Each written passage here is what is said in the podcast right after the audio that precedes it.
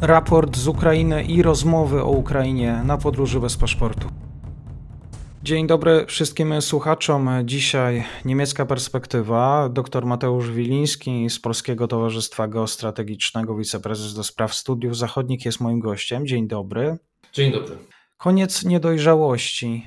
Widziałem taki tytuł właśnie w prasie niemieckiej w kontekście właśnie całego kryzysu rosyjsko-ukraińskiego, o tym, że rzeczywiście rząd niemiecki spóźniał się. Oczywiście Olaf Scholz teraz w pewien sposób chce nadrobić, wygłasza swoje przemówienia rewolucyjne również i w kontekście polityki zagranicznej. Czy zdanie Scholza również podzielają inne partie polityczne? Tak, zdanie Scholza rzeczywiście jest zdaniem, którym znaczna, które podziela znaczna część parlamentu, bo oprócz trzech partii e, koalicyjnych, czyli SPD, e, Zielonych i FDP. Poparcia planom Scholza udzieliła również frakcja CDU-CSU. E, natomiast dwa kluby parlamentarne oceniają stosunkowo krytycznie, czy bardzo krytycznie to wystąpienie, które miało miejsce wczoraj w Bundestagu. Die Linke wskazują na to, że zbrojenie nie jest metodą na wyjście z konfliktu, natomiast znacznie bardziej kompleksową krytykę usłyszał szef rządu federalnego ze strony deputowanych AfD. Rozwinięcie samego wątku AfD, bo to jest bardzo ciekawe, jak tutaj rzeczywiście partia pewnie przygląda się temu, co się dzieje akurat na wschodzie. Czy tam mamy jakiś taki wyraźniejszy, wyrazistszy głos? Tak, AfD mm, jest partią, która od początku swojego istnienia mm, zakładała współpracę Niemiec z Rosją. I im bardziej skręcała na prawo, tym te tendencje były wyraźniejsze. Dzisiaj w obliczu wojny na Ukrainie oczywiście sytuacja wymusiła potępienie e, działań wojennych czy wezwanie e, Putina i jego administracji do wstrzymania ataku na Ukrainę. Natomiast to, w jaki sposób politycy odnosili się do wystąpienia kanclerza, pokazuje wyraźnie, że jest to mm, krytyka Rosji, ale krytyka uprawiana na zasadzie tak, ale. Chętnie podam kilka przykładów z wczorajszych wystąpień. Alice Weidel, współprzewodnicząca frakcji, mówiła o tym, że przyczyną sytuacji na Ukrainie są fałszywe obietnice, miraże, które Zachód stwarzał e, ukraińskim politykom, ukraińskiemu społeczeństwu. Te miraże dotyczą członkostwa w NATO. Członkostwo w NATO dla tej polityk jest nieakceptowalne, członkostwo Ukrainy, ze względu na to, że Rosja zdecydowanie się temu sprzeciwiła. Polityka Zachodu miała doprowadzić do tego w jej ocenie, że Ukraina stała się kością niezgody. Zamiast, będąc, zamiast stać neutralnym pomostem pomiędzy wschodem a zachodem, stała się kością niezgody między Rosją a światem e, zachodnim. Mówiła też o tym, że Zachód odmówił e, Rosji statusu wielkiego mocarstwa, krytykowała e, sankcje, ale z drugiej strony mówiła o tym, że Bundeswehra przez lata była zaniedbywana, przemysł zbrojeniowy był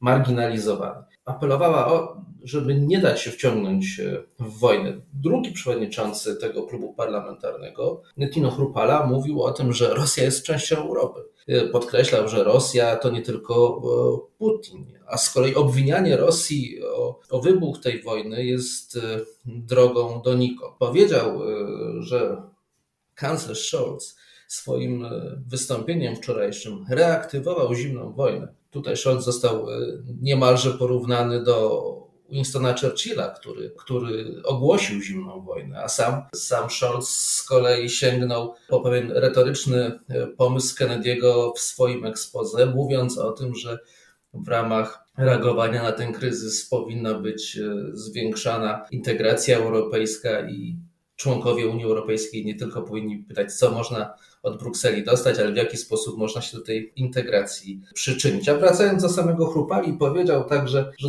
żołnierze Bundeswehry są e, niemalże wysyłani na wojnę. A relacje z Rosją uznał za tak samo istotne jak relacje z Francją, co jest oczywiście ciekawe, choćby z tego powodu, że Francja i Niemcy tworzyły taki tandem dyplomatyczny, który starał się zapobiec eskalacji aktualnego konfliktu. Można powiedzieć, że nieudolnie, ale jednak była to para, która próbowała ten konflikt powstrzymać. Natomiast dla, dla Chrupali jest to, Rosja jest państwem o takim samym znaczeniu politycznym dla Niemiec jak Francja. To może być zaskakujące, ale i deputowany Bystroń mówił o tym, że Putin, broniąc Rosji na swój sposób, mówił, że Putin jest odpowiedzialny przed swoimi wyborcami. To gdybyśmy zestawili choćby z wypowiedziami Pawła Kowala, mówiącego o tym, że Putin będzie sądzony przez Trybunał Międzynarodowy za swoje zbrodnie, to taka wypowiedź wskazuje jasno na to, że na Putina nie można wywierać zbytniego nacisku, ponieważ jest politykiem stojącym na czele suwerennego państwa, odpowiada tylko przed swoim narodem. Jednocześnie Bystroń piętnował Ukrainę i Zachód za niespełnienie postanowień Mińsk II, to znaczy za brak autonomizacji e, dwóch e, republik, też wrócił do tych, do tych wątków, e, które wcześniej poruszyła Weidel, czyli kuszenie, kuszenie Ukrainy członkostwem w NATO i Unii Europejskiej. E, mówił o tym, że Ukraina była przez Zachód rozgrywana geopolitycznie, a samo przesunięcie granic e, NATO na wschód, to przecież chodzi o Polskę, doprowadziło do narastających napięć pomiędzy Rosją a Zachodem. Ostatecznie powiedział, że to Zachód wepchnął, wepchnął Rosję w objęcia w objęcia Chin. Z kolei Rüdiger Lukasen, również deputowany AfD, mówił o tym, że system bezpieczeństwa europejskiego nie obejmuje w obecnym kształcie Rosji. Wskazywał na to, że gdyby doprowadzić do obalenia Putina, to komu przekazać e, władzę, którą Putin dzierży teraz e, w ręku? No i wskazywał również na zaniedbanie w polityce obronnej RFM. Jeżeli chodzi o tylko słowem komentarza, pewne poparcie dla Olafa Scholza udzieliła partia Die Linke, y, ale z pewnymi jakby zastrzeżeniami. Co to za zastrzeżenia? Te zastrzeżenia dotyczyły przede wszystkim y, zbroi. Olaf Scholz w swoim y, przemówieniu retorycznie, moim zdaniem na bardzo wysokim poziomie, poinformował o tym, że będą dostawy broni niemieckiej, broni zasobów Bundeswehry na Ukrainę. To decyzja sobotnia. Tysiąc Panzerfaustów i 500 rakiet Stinger ma trafić e, na Ukrainę. Wcześniej e, rząd federalny wyraził zgodę, aby rząd holenderski przekazał e, kupione w Niemczech Panzerfausty kilkaset sztuk Ukrainie.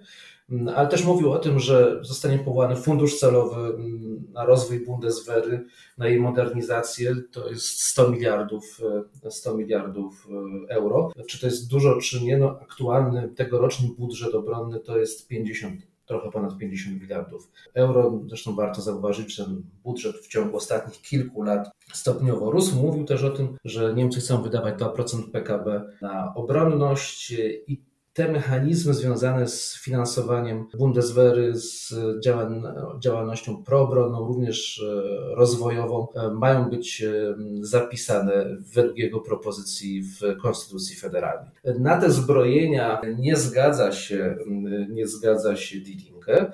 W imieniu tej partii występowała przewodnicząca klubu e, Amira Mohamed Ali. Chwaliła oczywiście pomoc, e, pomoc charytatywną, te akcje, które będą e, podjęte przez Niemcy na rzecz uchodźców.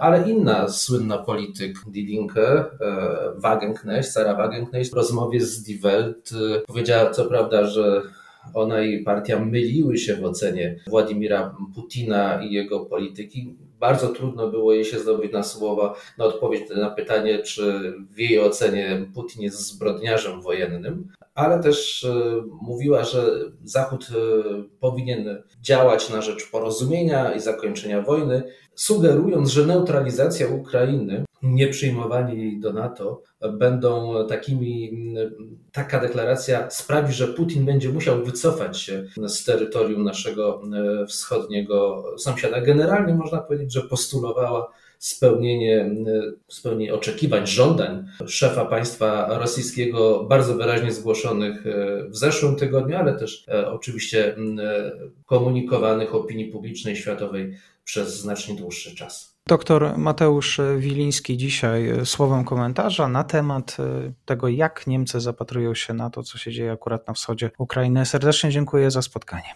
Ja również dziękuję.